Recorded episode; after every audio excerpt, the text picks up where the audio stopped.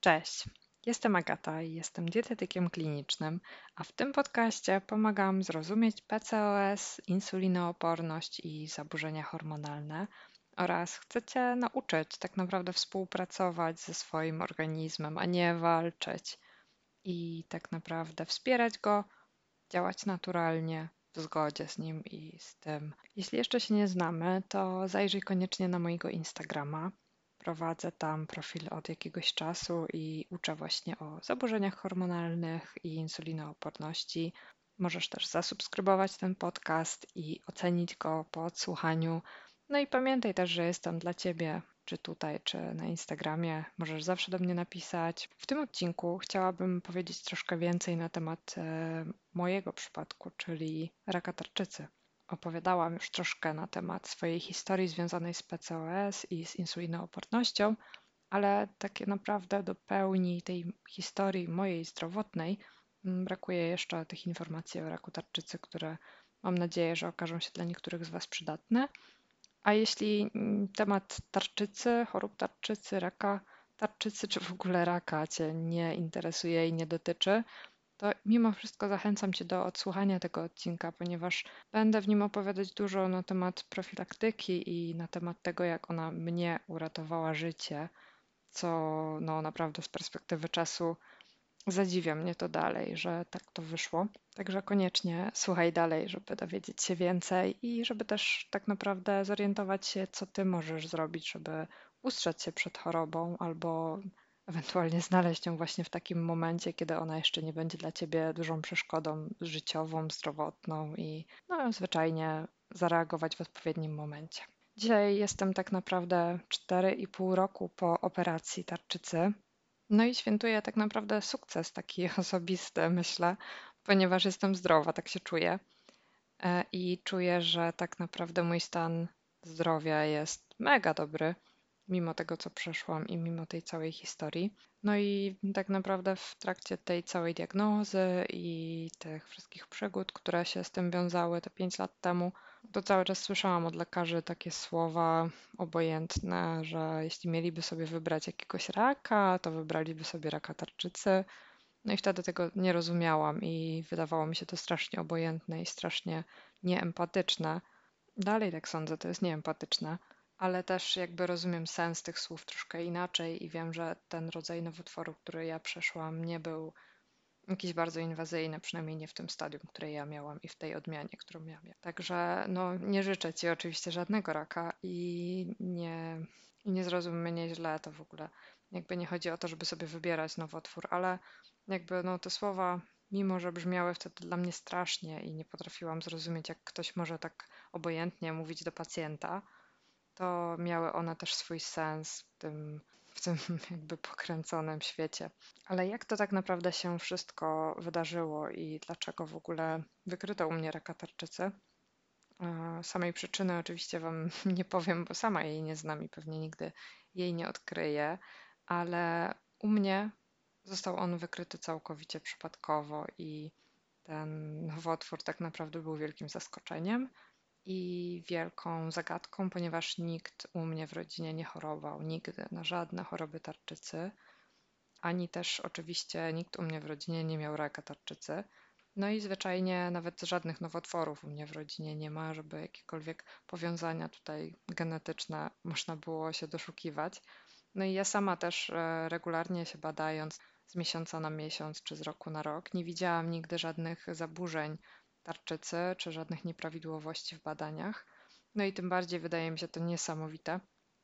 Mm, I do dzisiaj nie wiem, jak to jest możliwe, ale do dnia operacji tak naprawdę moja tarczyca pracowała prawidłowo. No i do dnia operacji te wszystkie badania krwi, cały profil tarczycowy, naprawdę pełen profil i przeciwciała, i hormony tarczycy, i poziom TSH, wszystko było w normie. Także jedyne badanie, które tak naprawdę pozwoliło wykryć tego raka, e, które też przypadkowo tak naprawdę mi zlecono i zrobiono, to było USG tarczycy. No i zastanów się tak naprawdę sama, sam, jeśli słuchasz tego podcastu i nie chorujesz na jakiekolwiek choroby tarczycy, czy kiedykolwiek pomyślałeś, pomyślałaś o zrobieniu sobie USG tarczycy? No bo ja w życiu bym nie pomyślała o tym, mając wtedy te 5 lat temu mój stan wiedzy i też stan wiedzy na temat mojej rodziny i jakichś różnych potencjalnych chorób, które mogłyby mnie dotyczyć, to była to ostatnia rzecz, o której bym pomyślała. No i tak właśnie to było, że przypadkowo wykonane badanie pokazało coś niepokojącego. Mm, miałam to szczęście, że byłam właśnie badana w placówce prywatnej. Korzystałam wtedy już e, z opieki Medicover. Nie jest to jakaś promocja Medicover absolutnie, ale jakby dużo mi to też pomogło i ułatwiło mi na pewno tą diagnostykę w pierwszej fazie. No i czułam się pewnie zwyczajnie, że jestem na bieżąco ze wszystkimi badaniami i mogę się zwyczajnie dostać do tego lekarza dość szybko, bez jakichś zbędnych e, opóźnień czy problemów. No i pokrótce opowiem Ci też, jak to wyglądało, ale nie chcę też za bardzo jakby zanudzać tymi szczegółami medycznymi. Po wykryciu zmiany w USG lekarz skierował mnie na biopsję tarczycy. To jest taka biopsja cienką igłą. Nie jest to jakoś super bolesne badanie. E, I po kilku tygodniach tak naprawdę poszłam sobie po odbiór tego wyniku i okazało się, że jest tam niepokojąca zmiana. No i stwierdzono już wtedy nowotwór złośliwy tarczycy, co było naprawdę wielkim zaskoczeniem. I tak naprawdę cały czas też lekarze dziwili się, że nikt nawet z tego ośrodka, e, w którym wykonywane było to badanie, bo to była zewnętrzna placówka, że nikt do mnie nie zadzwonił nawet z tym wynikiem e, w momencie, kiedy został on stwierdzony. No i w każdym razie po takiej biopsji E, po potwierdzeniu diagnozy udałam się z powrotem do mojego lekarza, endokrynologa i mm, wtedy skierowano mnie tak naprawdę prosto na onkologię. Mm, jakby szczęśliwie mieszkam na Śląsku, niedaleko dużej placówki, jaką jest onkologia w Gliwicach i tam też byłam później dalej prowadzona. No i e, na onkologii tak naprawdę powtórzono wszystkie badania na nowo. E, zrealizowałam kilka wizyt, które były totalnie niepotrzebne, bo diagnozę już miałam, biopsję już miałam, dostarczyłam im nawet preparaty z tej biopsji, także mieli wszystkie gotowe wyniki badań, ale jakby te kilka wizyt najwidoczniej musiało się ich zdaniem odbyć, żeby te badania powtórzyć i upewnić się, że jest tam to, co stwierdzono. Także w moim przypadku trwało to dość e, krótko, przyznam szczerze, i tak naprawdę chyba w listopadzie miałam już taki wynik ostateczny biopsji, a w styczniu, na początku stycznia 2018 roku miałam operację. Minęło 4,5 roku od operacji i dużo się zmieniło od tamtej pory w moim życiu, bardzo dużo, ale wtedy no tak naprawdę kilka miesięcy jakby to wszystko trwało od momentu, kiedy mm, było mi zrobione to USG. Myślę, że to było jakoś wakacje. E, no i ten okres wakacyjny, właśnie urlopowy, troszeczkę to przesunął i kolejne te wizyty, ale właśnie od tego listopada, od potwierdzenia, czekałam dwa miesiące na operację. No i tak naprawdę to, co do dzisiaj jakby jest zastanawiające, zaskakujące, to te wyniki badań, które były cały czas w normie i cały czas Ci to podkreślam, bo to jest naprawdę ważne żeby grzebać. Jeśli coś jest z tobą nie tak, jeśli czujesz się źle, jeśli masz jakieś objawy, albo jeśli też u ciebie w rodzinie występują jakieś choroby przewlekłe, to tak naprawdę nie ignoruj tego, bo naprawdę gdzieś tam leży przyczyna. No i ja może wtedy nie odczuwałam jakichś objawów niepokojących, bardziej robiłam sobie takie rutynowe badania kontrolne coroczne. I u mnie to był e, na tyle mały nowotwór i znaleziony najwidoczniej w takim stadium, które jeszcze było mm, dość nie, mało niepokojące. E, I nie miało to dla mnie żadnych konsekwencji dla zdrowia, dla mojego samopoczucia i zwyczajnie czułam się dobrze. Ale u ciebie, jeśli cokolwiek ci dolega, to pamiętaj, że to jest właśnie ten jakby znak ostrzegawczy i ta czerwona lampka powinna się zaświecić, ponieważ to, co ty z tym zrobisz dalej i jak zostaniesz dalej pokierowana, pokierowany, to ma ogromne znaczenie co dalej się wydarzy w Twoim życiu, bo możliwe, że będziesz robić sobie coroczne badania krwi co roku i jakby choroba nie zostanie znaleziona i wykryta. No dobra, jak to było dalej u mnie? Tak naprawdę od dnia operacji do dziś co trzy miesiące podlegam takim regularnym badaniom. Co trzy miesiące muszę kontrolować poziom TSH. E, jestem też na dość wysokich dawkach hormonów tarczycy, ponieważ nie mam tarczycy, została wycięta mi cała. No i e, zwyczajnie nie jest to możliwe, żeby funkcjonować bez hormonów tarczycy, także muszę przyjmować do końca życia leki. To jest jedna z takich konsekwencji, które no, zostaną ze mną i nie jestem w stanie tego cofnąć. Gdybym nie brała tych leków, leków tarczyca może odrosnąć mi znowu chora i znowu będę musiała przechodzić kolejną operację wycięcia tarczycy, ponieważ tak to już funkcjonuje, że e, tarczyca wówczas odrasta najczęściej od razu z nowotworem.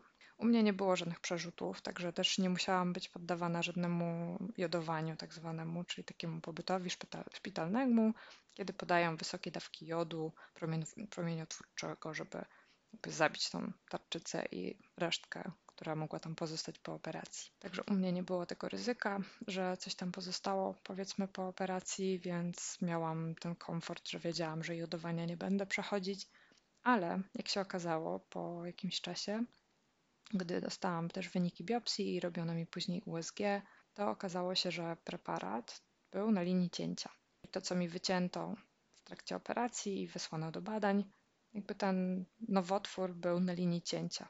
Czyli oznacza to tyle, że część nowotworu mogła jeszcze we mnie pozostać i rosnąć. Zawsze wycinając tarczycę, tak mi to lekarz tłumaczył, zostawiają taki mały kikut, który może później też mieć jakby funkcję wytwarzania hormonów tarczycy w niewielkim stopniu, ale może.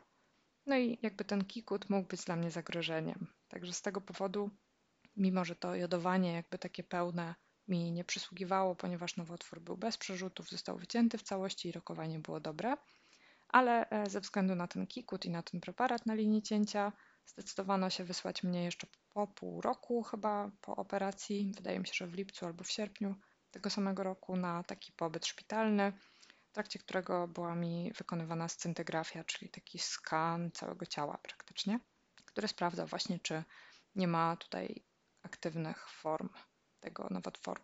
No i ta scyntygrafia wyszła bardzo ok, nie było tam żadnych niepokojących zmian.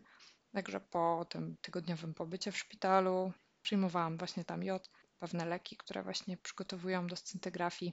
No i tak naprawdę później e, po tym pobycie szpitalnym byłam już wolna, nazwijmy to. I jedyne co, to raz w roku mam kontrolę na onkologii w Gliwicach. No i co trzy miesiące muszę wykonywać te badania TSH, żeby kontrolować poziom hormonów tarczycy, no i to, czy dawka leku, którą przyjmuję, jest dostosowana do mnie. No i co ciekawe, tak naprawdę przez te 4,5 roku po operacji byłam trzymana w takiej wysokiej, silnej nadczynności tarczycy, czyli takim stanie jakby nadmiernego pobudzenia, można powiedzieć.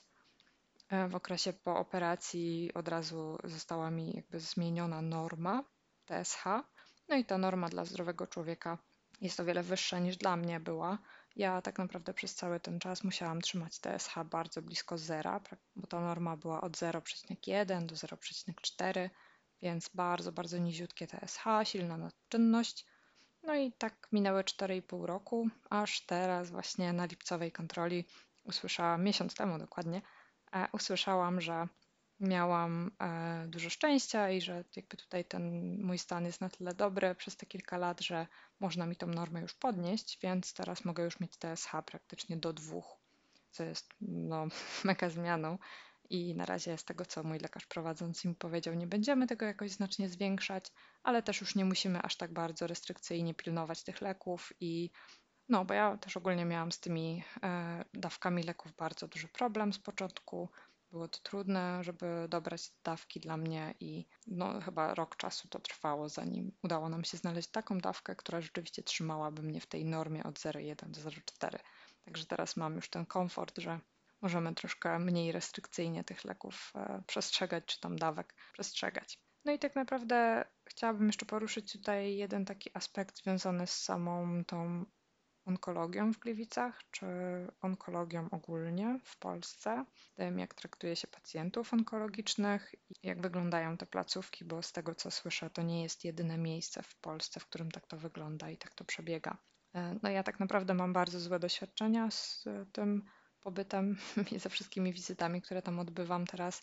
Myślę, że jest to wielka znieczulica i tak jak Wam na początku powiedziałam, no te teksty lekarzy w stylu jakbym miał sobie wybrać raka, to takiego bym sobie wybrał, e, no to jest mega nieprofesjonalne i dla mnie po prostu totalny brak empatii. Jakby ktoś zapomniał, jakby czym to słowo jest i co to znaczy. E, ja też miałam tam dużo takich przypadków, ponieważ jest to ogromny ośrodek, który ma wiele pięter, wiele korytarzy, numerów pokoi, jest tam naprawdę mnóstwo i oddziałów. E, ja się tam gubiłam zwyczajnie i nie było nikogo, kto by tak jakby mógł mnie tam poprowadzić, czy poinformować w ogóle, gdzie ja mam się udać i co ja mam zrobić. Więc miałam na przykład w trakcie tych jeszcze pierwszych wizyt, na które się długo czeka i tam spędzałam całe dnie tak naprawdę, to miałam kilka takich sytuacji, że zwyczajnie siedziałam pod jakimś innym gabinetem o tym samym numerze, w totalnie innym skrzydle budynku. No i nikt mi nie powiedział, że jakby coś jest nie tak. No i siedziałam tam trzy godziny i po trzech godzinach dowiedziałam się, że no, lekarz mnie nie przyjmie, bo to nie ten gabinet i muszę iść na drugi koniec e, budynku. No i okazało się, że tam lekarz już w ogóle nie przyjmuje, bo, e, bo już sobie poszedł. Także nie było kogo spytać. Osoby, których można by spytać, były strasznie opryskliwe, nieprzyjemne. Jedna pani tam jest taka, która bardzo lubi głośno krzyczeć do pacjentów i niczego się od niej nie można dowiedzieć. No i dzisiaj to jest mi strasznie przykro i ja staram się prowadzić tych innych ludzi, którzy widzę, jak to są zagubieni i jakby wyobrażam sobie, że to są ich pierwsze wizyty i pamiętam moje zagubienie w tym czasie. No i zwyczajnie pamiętam to, jak chodziłam po tych długich korytarzach, nie wiedząc, co mam zrobić i chciało mi się płakać, po prostu nie wiedziałam, w którą stronę mam iść, kogo spytać i co robić. I niestety jakby ta kadra i ci ludzie pracujący tam zwyczajnie nie potrafią się już w to wczuć i nie potrafią tego zrozumieć, bo chyba nigdy nie byli po tej drugiej stronie. Także taki totalny brak informacji, 50 rejestracji, nigdy nie wiadomo, w której dzisiaj trzeba być, kolejki do tych rejestracji. E, no, w takiej typowej kolejce do rejestracji, żeby po prostu się zarejestrować danego dnia na planowaną wizytę, która jest ustalona rok wcześniej, e, trzeba postać półtorej godziny minimum, tylko po to, żeby pani potwierdziła, że ja jestem. Taki totalnie bezsensowny krok. No i stoimy.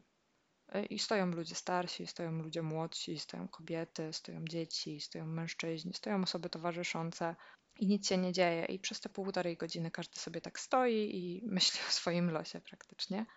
I nic tam się nie zmieniło pod tym względem. Niestety pozytywnie nawet po pandemii i nawet w tych czasach, e, bo no jak, jak wiecie, no ja się diagnozowałam jeszcze przed pandemią, więc jedyne co moim zdaniem troszkę się zmieniło na plus, to to, że teraz czeka się troszkę krócej na wizyty, mam wrażenie, albo to po prostu jest to, że ja już też mam mniej tych badań niż kiedyś i teraz te kontrole po prostu są już szybsze. Także taka totalna dezorientacja, zagubienie, długie korytarze, brak informacji to jest to, z czym mierzą się wszyscy pacjenci w tym miejscu.